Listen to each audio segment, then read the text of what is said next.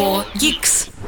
DJI сделали новый коптер, ВК очень быстро продали свою первую NFT-коллекцию, а Минцифры хочет быть как Евросоюз. Поехали! Привет, гики! Вы слушаете еженедельный подкаст ForGeeks. Я Сергей Кузнецов. Подпишитесь на нас, если еще этого не сделали. Везде можете найти нас по слову ForGeeks. Но я побыстрее перехожу к главным новостям недели, чтобы вы узнали поскорее, что же происходило за последние 7 дней в мире. ForGeeks. Продажи отечественных смартфонов упали за последний год в 2 раза. За первый квартал 2023 года было продано всего около 50 тысяч смартфонов российских брендов, что на 53% меньше, чем за такой же период прошлого года, когда было продано около 100 тысяч. Это следует из статистики Marvel дистрибуции, а для понимания, Marvel — это один из крупнейших, если не самый, да, по-моему, это самый крупный дистрибьютор в России, они все вообще привозят, и в том числе, разумеется, смартфоны. Тут еще нужно, конечно, сделать маленькую оговорочку по поводу отечественных смартфонов. Да, то есть давайте все же понимать, что это отечественные бренды, но сборка, разработка в большинстве случаев ведется все же в Китае, поэтому, называть их отечественными, да, наверное, с какой-то точки зрения, да, потому что, бренд зарегистрирован в России, позиционирует себя как российский, но, тем не менее, это не совсем так, потому что российских смартфонов до сих пор у нас нет, хотя, они есть, они так называются, но вот именно чтобы разработка была в России, создание было в России, такого у нас пока не существует. Так вот, как заявляют Marvel дистрибуции, да, на 53% меньше продавали отечественных смартфонов в этом году. В Ozone подтверждают эти данные, у них было продано на 47% меньше российских смартфонов, чем в первые месяцы 2022 года. И самые популярные бренды по данным обеих компаний — это BQ и Inoi.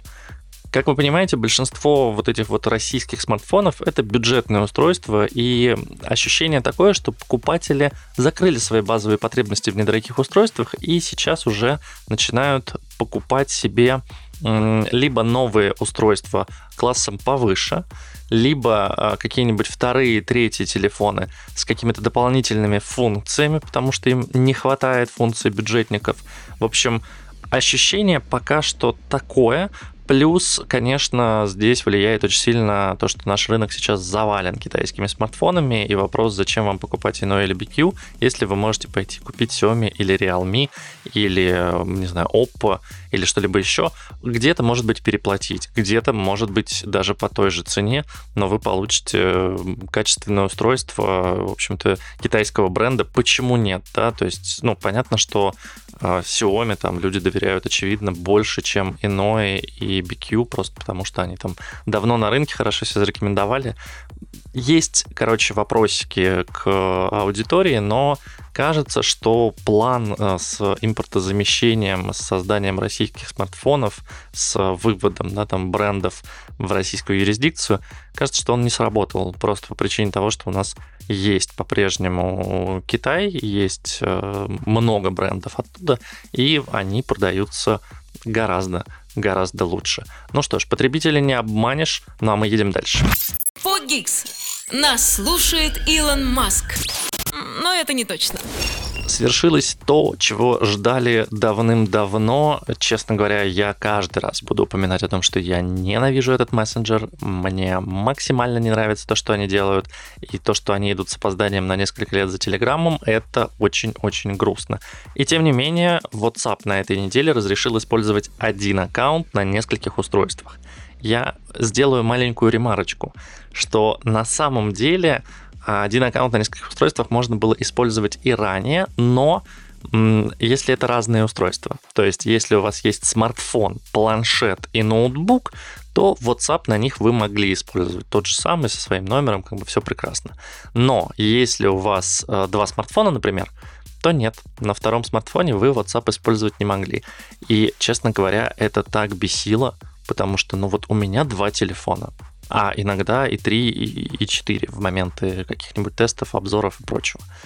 Это странно, потому что, если я ставлю WhatsApp, то я на одном телефоне им пользуюсь, если я устанавливаю на второй, у меня на первом он отключается, то есть я должен выйти из него, иначе он не заработает. это максимально странно. Я не понимаю, чем руководствовались разработчики, когда это делали на старте, потому что, по-моему, в Телеграме это было всегда. То есть ты всегда мог на любом устройстве зайти, ввести там пароли, подтвердить смс-кой или там кодом в Телеграме. Ну, в общем, и у тебя на нескольких устройствах работает... Ну, то есть у меня вообще вопросов таких не возникало. Я столкнулся с этим, когда мне зачем-то понадобился WhatsApp на двух телефонах, и я понял, что я не могу так сделать. Ну, то есть, более того, у меня еще история переписки никуда не переносится. Ну, если помните, раньше не было никаких облачных сохранений, нужно было в файлик переносить. И это так старо, это так странно. И, ну, я не знаю, мне непонятно, зачем это было сделано. В общем, сейчас эту дурость наконец-то исправили. Теперь можно устанавливать один и тот же номер, один и тот же WhatsApp на несколько смартфонов. Причем представители мессенджера подчеркнули, что каждый привязанный смартфон будет подключен к WhatsApp отдельно. Это обеспечит полную защиту ваших личных сообщений, файлов и звонков, будет сквозное шифрование и прочее, и прочее.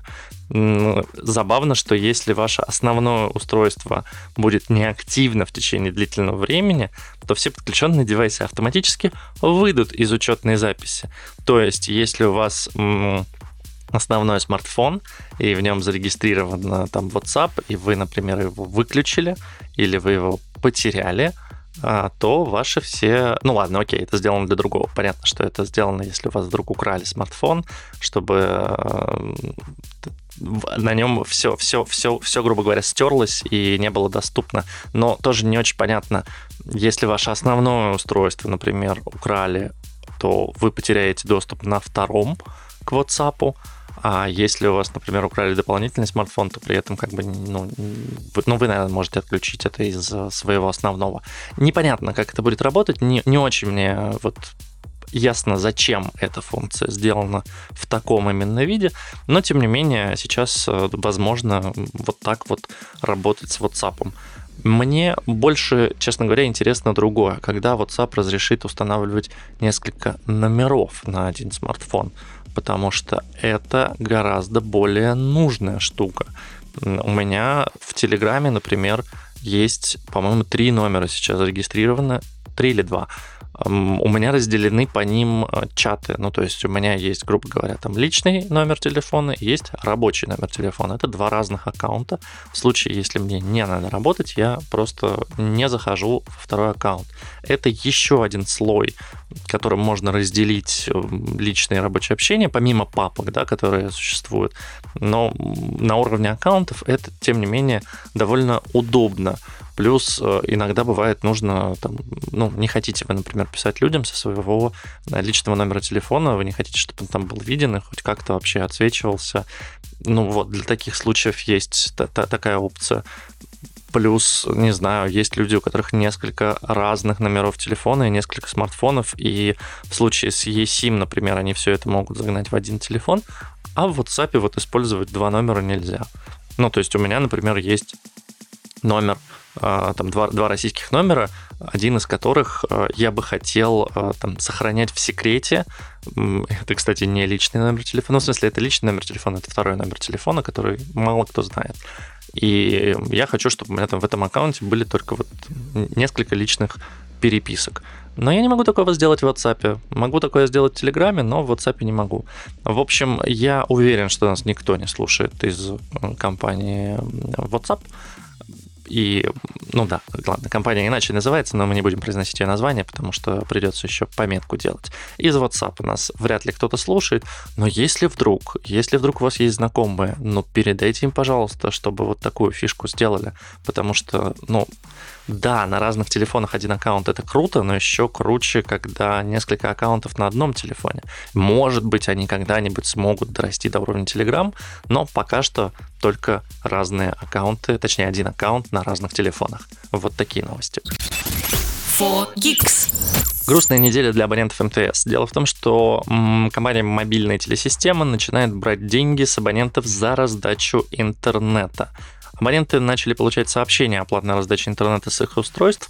При каждом включении этой функции будет активироваться специальный пакет интернета за 49 рублей, что довольно многовато, на мой взгляд, потому что, если вы 30 дней, например, каждый день раздаете и работаете в кафе, например, со своего ноутбука, раздаете себе с телефона интернет, то будьте добры, пожалуйста, 1500 выложите на стол, отдайте МТС и радуйтесь. Ранее, разумеется, пользователи могли создавать точку доступа и раздавать трафик бесплатно, но МТС решил с 27 апреля, точнее, с 4 мая они это изменят, а с 27 апреля начали рассылать сообщения своим абонентам.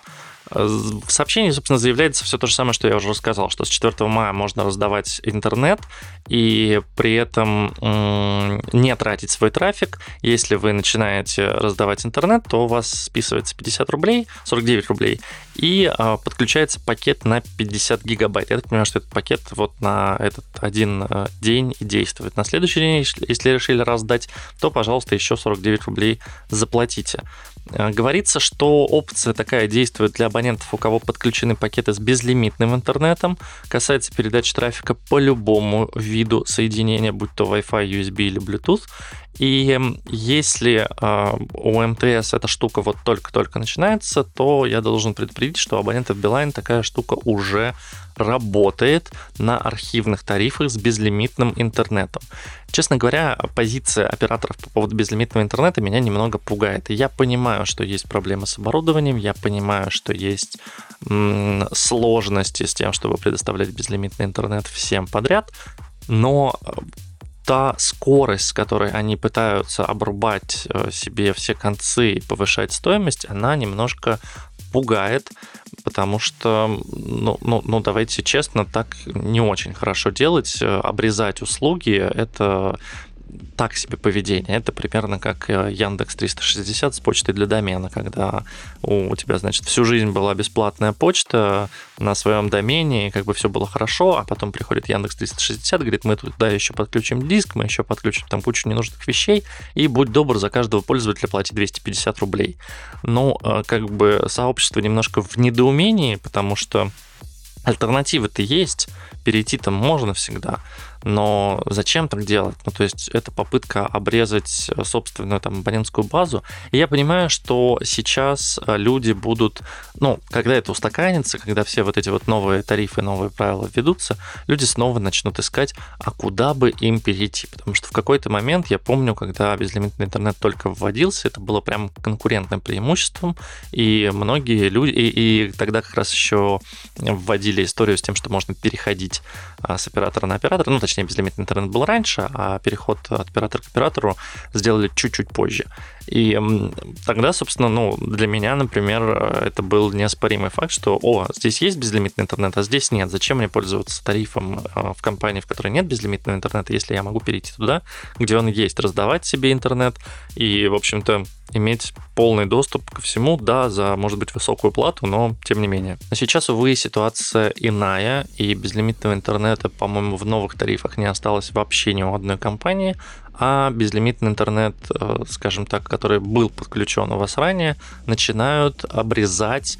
Мегафон, по-моему, ввел плату за тариф безлимитного интернета повышенную, то есть раньше это стоило условно 5 рублей в сутки, сейчас это стоит то ли 15, то ли 20 рублей, не помню.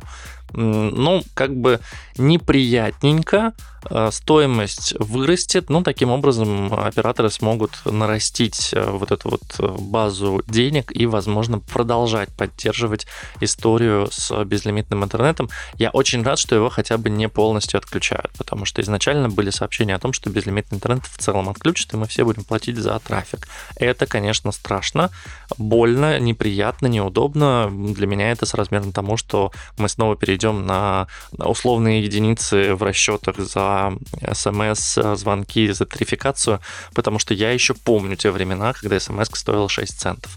Надеюсь, что до этого не дойдет. ForGeeks. Это фича, а не баг. Новость, которую лучше один раз увидеть, чем несколько раз услышать, и тем не менее я расскажу, а посмотреть фотографии вы сможете в телеграм-канале ForGeeks. Подпишитесь на него, если еще этого не сделали, потому что там всегда есть дополнительные материалы, ссылки и прочее.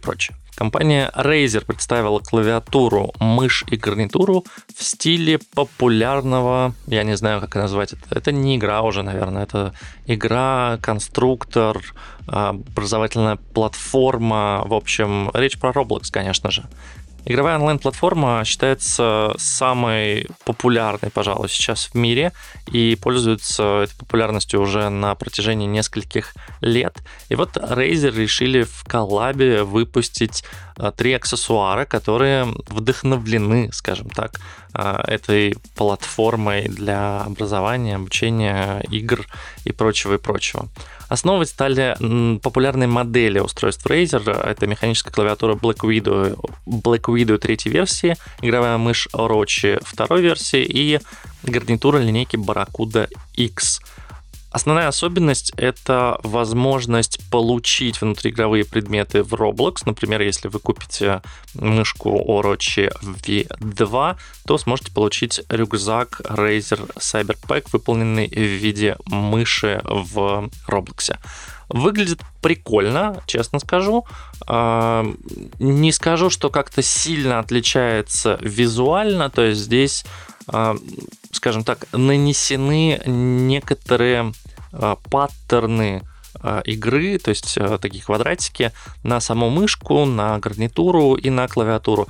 С технической точки зрения понятно, что здесь все то же самое, но если вы фанат игры, поверьте, вам это зайдет, и если вы или ваш ребенок фанат Roblox, я думаю, что надо бежать в магазин и искать. Я очень надеюсь, что до России эти новиночки доедут. ForGeeks. Слухи, куда ж без них. Samsung, говорят, представит Galaxy Z Fold 5, Flip 5, Watch 6 и Tab S9 в конце июля. Честно говоря, рановато.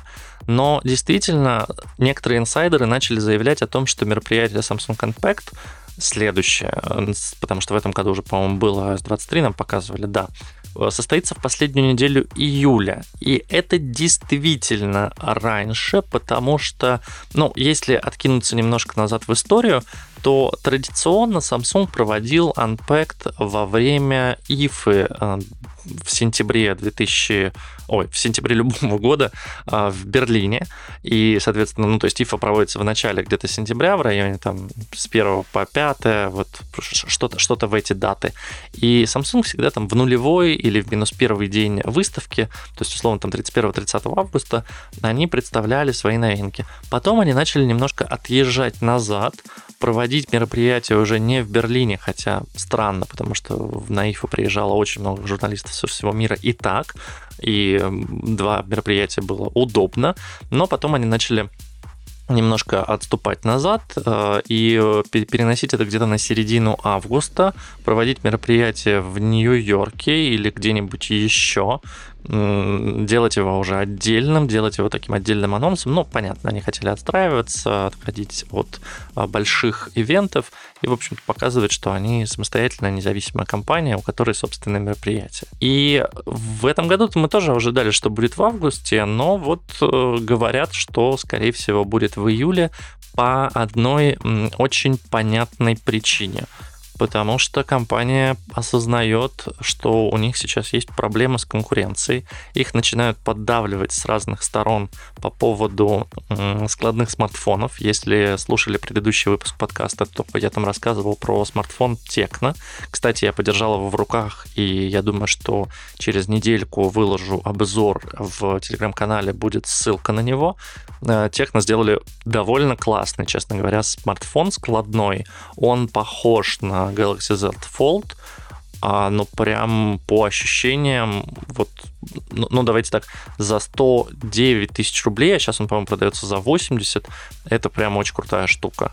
Если бы мне нужен был складной смартфон, я бы сейчас даже, сильно задумался брать Samsung или Tecno, потому что, у Samsung есть определенные преимущества. Я не помню, что у Tecno с влагозащищенностью, честно скажу. И у Tecno не складывается экран, то есть нельзя его сложить вот в виде книжки и поставить на стол, чтобы на одной половинке смотреть видео, а на второй, там, например, печатать, да, как ноутбук его использовать. Он либо раскладывается до конца, либо складывается до конца. Но при этом по ощущениям прям очень-очень хорош. Камеры классные, селфи, камеры там без каких-то интересных историй, как в Samsung, когда она там прикрыта пленкой, вроде как ее не видно. Как бы нет, здесь просто селфи-камера врезана в большой экран. Но вот по качеству сборки, по уровню, скажем так, ощущений, ну, у меня уже теперь будут сомнения, да, что брать Tecno или Samsung, честно скажу. Хотя для меня это странно, потому что я, ну, раньше я бы всегда сказал, что выбираю Samsung. Vivo тоже там что-то представили, Oppo что-то представили. Много сейчас складных смартфонов на рынке. Да, они в зачаточном состоянии, да, они там только там первой, второй реинкарнации, у Samsung уже там пятая. Но понятно, что Samsung надо сейчас что-то показать рынку, иначе они могут просто проиграть эту гонку, а так как они были, ну, практически первыми, да, мы еще помним, там Huawei был, пытался что-то делать, сейчас про них ничего не слышно, и Xiaomi, в общем, пытались, но тоже про них ничего не слышно, но Samsung нужно доказывать свое технологическое преимущество, и поэтому они решили пораньше немножко показать, чтобы, скажем так, поддержать свою репутацию, чтобы показать аудитории, что они все еще на коне и все еще молодцы. Ну что, ждем. Говорят, что будет где-то 25-27 июля. Обычно Samsung проводит презентации где-то в середине недели, среда-четверг, поэтому, ну, плюс-минус на эти даты, скорее всего, попадет. Не очень понятно, конечно, это сезон отпусков, кто это будет смотреть, но в целом, так как летом не очень много каких-то ивентов, я думаю, что это будет довольно знаковое событие. Посмотрим. Очень мне интересно, что они сделают, потому что между третьей и четвертой версией, например, отличий не очень много было. Но в этот раз им придется что-то показать. То есть, ну, если они, например, убрали складку на экране, это будет замечательно, потому что это, конечно, штука, которая очень сильно бесит. Или если они сделали смартфон тоньше, потому что по-прежнему, когда ты складываешь Samsung Galaxy Z Fold 5, это огромная толстая бандура, как будто бы ты какой-то телефон из 90-х достаешь из кармана, сейчас антенку выдвинешь и начнешь разговаривать. Не очень это удобно в кармане держать. В общем, ждем июля. Надеемся, что увидим классные складные смартфоны, планшет и часы. ForGeeks. Тут говорят о технологиях. ВКонтакте недавно запустил специальную платформу для создания NFT-коллекций, и удивительно, но первая такая коллекция, которая называлась CryptoSpotty, Spotty — это собачка, вот эта вот фирменная ВКонтактовская, она была выпущена несколько дней назад, и 90% токенов пользователи раскупили за полчаса. А вся коллекция составляла 8000 спотти, и разошлась она менее чем за час.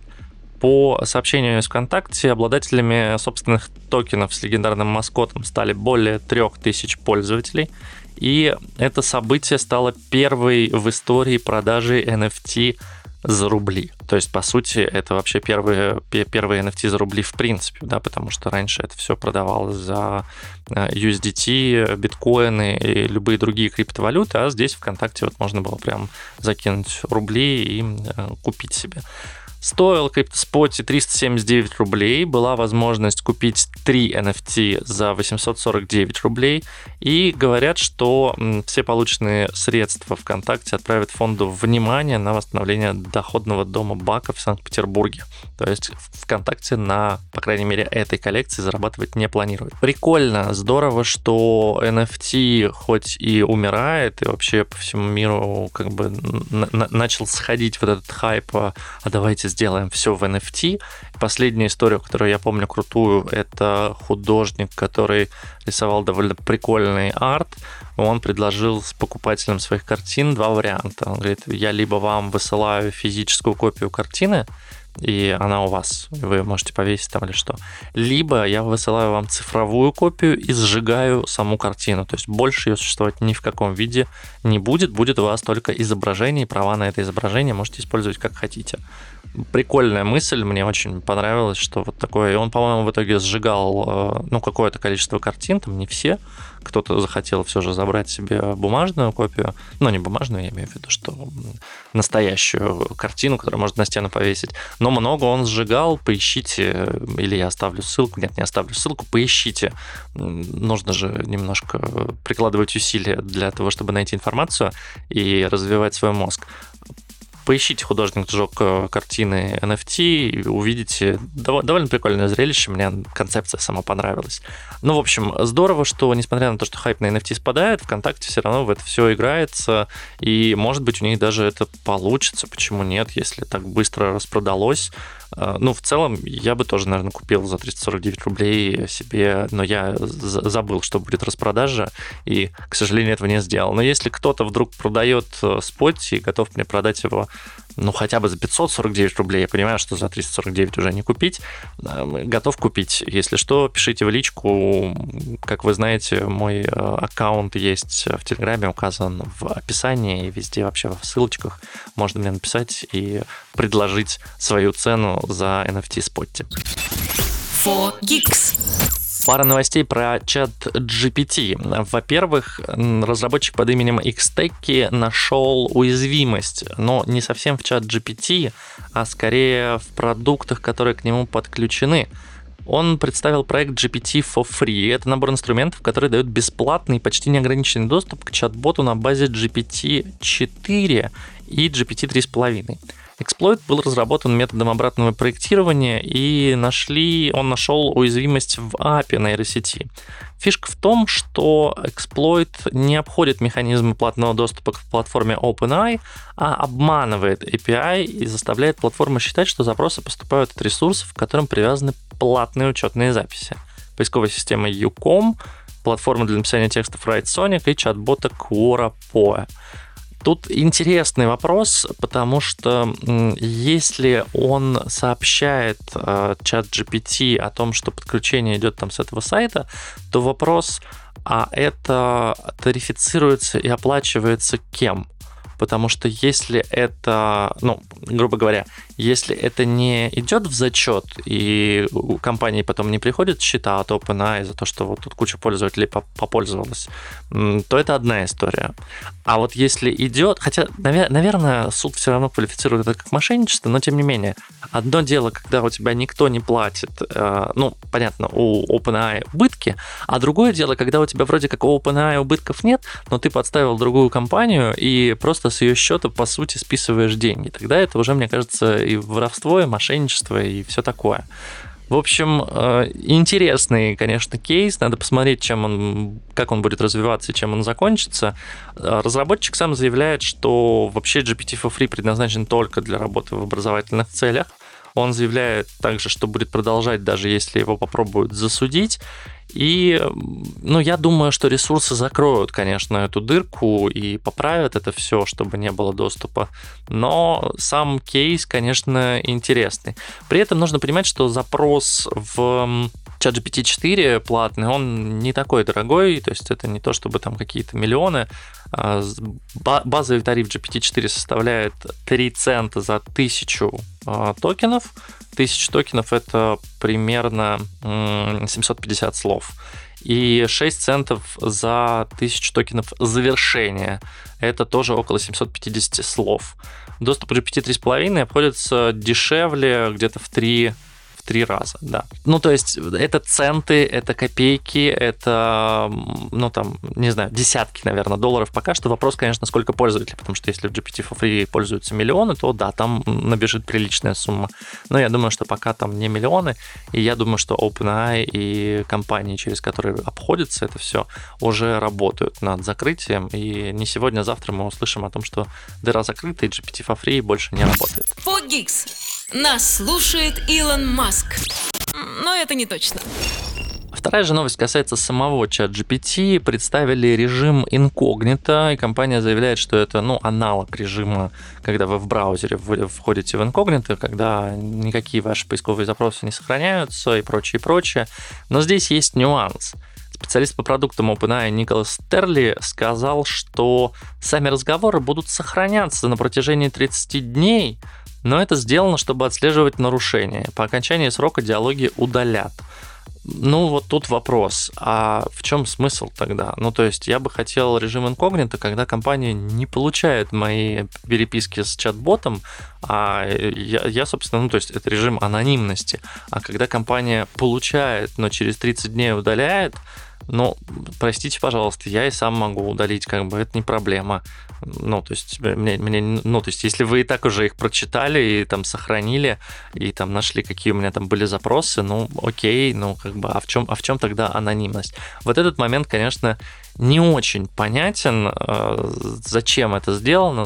Наверное, кому-то это пригодится, если вы забываете, удалять, вам не нужно хранить все эти переписки, окей, значит, пользуйтесь этим режимом. Мне такой режим, честно говоря, не очень нужен. Если появится режим полной анонимности, когда ты можешь с ChatGPT поговорить, а он никому ничего не передаст и сохранит всю эту информацию между вами двумя, в таком случае, да, можно. И еще короткая прям информация про ChatGPT. Наконец-то анонсировали подписку ChatGPT Business. Эта подписка позволит дополнительно контролировать свои данные, а диалоги не будут использованы для обучения искусственного интеллекта.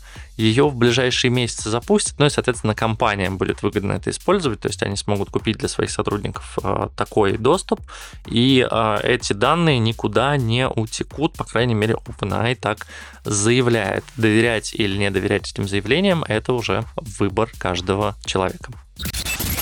ForGeeks. Немножко глубоко технических новостей. Исследователи из MIT разработали технологию, которая позволяет выращивать транзисторы атомарного уровня прямо на поверхности кремниевых микросхем. И это может привести к созданию компьютерных чипов с большей плотностью и с большей плотностью транзисторов и более высокой производительностью. Звучит довольно круто. Фишка в том, что выращивание двухмерных материалов на кремниевой пластине представляло собой сложную задачу. Этот процесс обычно требует температуры около 600 градусов по Цельсию, а кремниевые транзисторы при температуре свыше 400 градусов уже выходят из строя, или могут выйти из строя, не обязательно, но у них предел технологический около 400 градусов, бывает иногда, что сохраняются. Группа из MIT разработала низкотемпературный процесс выращивания, который, получается, что не повреждает сам чип. И это звучит прямо вау. Технология позволяет интегрировать двумерные полупроводниковые транзисторы прямо поверх стандартных кремниевых схем. Раньше двумерные материалы выращивали отдельно, затем переносили эту очень тонкую пленку на чип или пластину, а новый вариант, который придумали в MIT, позволяет вырастить равномерный однородный слой на всей поверхности 200-нанометровой пластины менее чем за час, а раньше на это тратили более суток. То есть, по сути, ребята изобрели новый способ создания чипов. Не новый способ создания чипов, новый способ размещения транзисторов, новый способ размещения крошечных, это атомарный уровень транзисторов прямо на чипах, и это прекрасно, потому что, честно говоря, мы приближаемся к технологическому лимиту через несколько лет, когда увеличивать количество транзисторов будет невозможно, просто потому что мы до, сколько там сейчас, 2 нанометра, по-моему, минимально, до 1 нанометра мы дойдем, куда дальше двигаться, то есть как соблюдать закон Мура. И здесь, с точки зрения технологии производства, это очень крутая штука, что теперь можно упростить и ускорить производство, потому что, если помните, была проблема с чипами во времена ковида, в общем, их мало производили, по причине того, что там заводы то останавливались, то запускались, но представьте, если там производится вот эта операция сутки, то теперь она производится за час.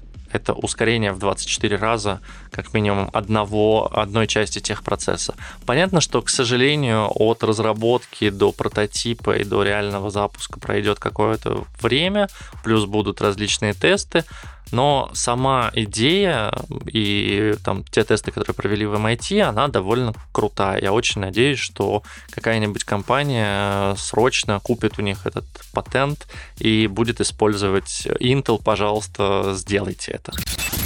ForGeeks. Компания DJI пополнила ряды фирменного оборудования, выпустила дрон линейки Mavic 3 Pro. Это новый коптер, и у него основное отличие – это тройная камера. Среди существенных улучшений также можно заметить модуль с телеобъективом. В модуле с телеобъективом находится датчик изображения с оптическим форматом 1,2 дюйма, разрешением 12 мегапикселей. Немножко увеличена зона со 162 до 166 мм. И что важно, телеобъектив наконец-то стал светосильным. Также беспилотник DJI Mavic 3 Pro оснащен модулем с портретным объективом с фокусным расстоянием 70 мм и поддерживает 3-кратный оптический зум. Кроме того, в новом модуле есть 48-мегапиксельный сенсор, то есть 3 модуля, как в камерах-смартфонах теперь у DJI Mavic 3 Pro. Выглядит коптер классно, похож на, собственно, все остальные Mavic. Здоровый, классно, что в комплекте поставляются также фильтры для камеры, потому что обычно приходится ND-фильтры покупать отдельно, и это еще там определенная статья расходов. Здесь они в комплекте, это прекрасно, потому что без ND-фильтров, к сожалению, на ярком солнце вы ничего не снимете, ну или у вас будет дерганая картинка. В общем, фильтры — это тема, когда у вас высоко летает дрон, нужно всегда использовать такие штуки, чтобы снизить количество света, поступаемого в объектив. Камера Mavic 3 Pro снимает с максимальным разрешением 5К со скоростью до 50 кадров в секунду или может выполнять замедленную съемку со скоростью 120 FPS в режиме 4К. Дополнительные возможности съемки, к сожалению, привели к небольшому снижению автономности. Mavic 3 Pro максимально может летать только 43 минуты, а стандартный Mavic 46 минут. И эти показатели достигаются при отключенной системе уклонения от препятствий DJI Oppo 5.0 и выключенной съемке видео, иначе время полета снижается. Ну, да, интересно, зачем летать на коптере и не снимать видео, но тем не менее. Максимальная дальность полета составляет 28 км, а скорость 21 метров в секунду. Весит Mavic 3 Pro 958 грамм. Помните, что если вы будете покупать такой коптер, вам обязательно нужно зарегистрировать его в Росавиации, а так как он еще и довольно... Хотя сейчас любые дроны даже свыше... Даже 256 грамм нужно регистрировать, поэтому абсолютно неважно. В общем, этот точно надо. И знаете, что если вы планируете с ним ехать, по-моему, в Узбекистан, ну, погуглите, в общем, не во все страны можно ввозить коптеры такого размера, а в некоторые страны вообще нельзя ввозить коптеры, по-моему, в Узбекистан. То есть у вас его просто отнимают на границе, не возвращают, и все. Кстати, у DJI Mavic 3 Pro также используется пульт со встроенным экраном, то есть теперь не надо подключать смартфон. Есть и плюсы, есть и минусы у этого. Тут каждый сам для себя решает, что он хочет. И стоить DJI Mavic 3 Pro будет от $2200. Ну, соответственно, можно предположить, что в Россию он доедет где-то по цене в 200-250 тысяч рублей. Но если вы занимаетесь съемками, в целом это очень неплохой выбор, это даже отличный выбор, потому что он явно снимает круче, чем DJI Mini 3 Pro, при этом он не такой дорогой, как DJI Inspire, который вообще там для суперпрофессиональных вещей.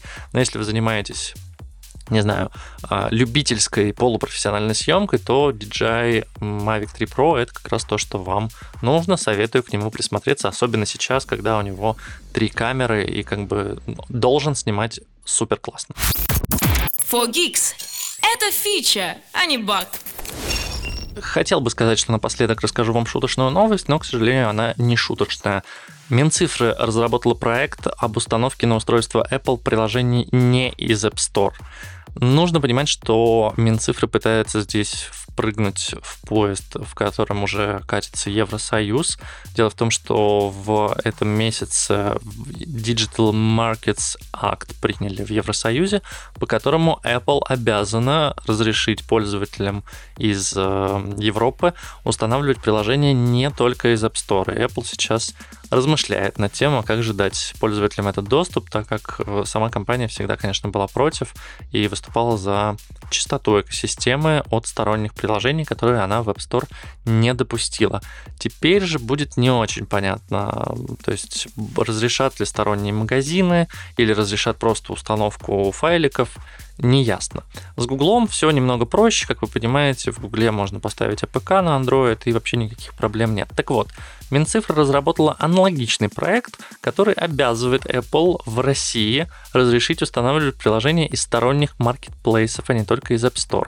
И планируют они внести уже в Госдуму в этом сезоне, в текущую сессию.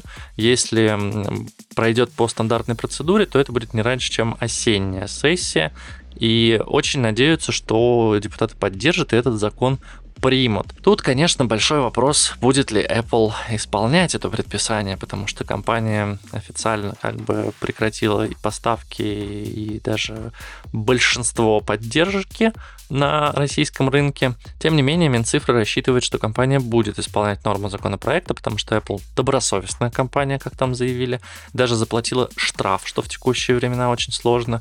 И Максут Шадаев, глава Минцифры, также заявил, что в отличие от Google, Apple продолжает работать на нашем рынке, использует те возможности платежные, которые есть через операторов связи, и продолжает поставлять приложения. Но это действительно так. Apple, очевидно, работает и с санкциями, удаляя банки, и продолжает принимать платежи действительно через МТС и Билайн. Вы по-прежнему можете оплатить и купить приложение, если оно доступно в России, через App Store. Посмотрим, как это будет работать. У меня двоякие впечатления. С одной стороны, я очень хочу, чтобы компания Apple продолжала работу на российском рынке. С другой стороны, я не очень хочу, чтобы был доступ для сторонних магазинов. С третьей стороны, я хочу, чтобы был доступ для сторонних магазинов, потому что, вот мне сейчас сложно без приложений банков. Я понимаю, что если я поменяю себе iPhone на другой, на новый, то я не смогу просто скачать себе нужные мне программы банковские, мне придется пользоваться веб-версией, а этого я делать очень не хочу. Посмотрим, как будут развиваться события. Очень надеюсь, что хорошо.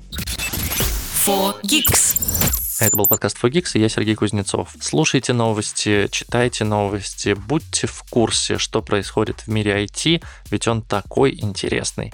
И подпишитесь на телеграм-канал ForGeeks, там еще и ежедневные дайджесты есть, тогда вы вообще ничего не пропустите.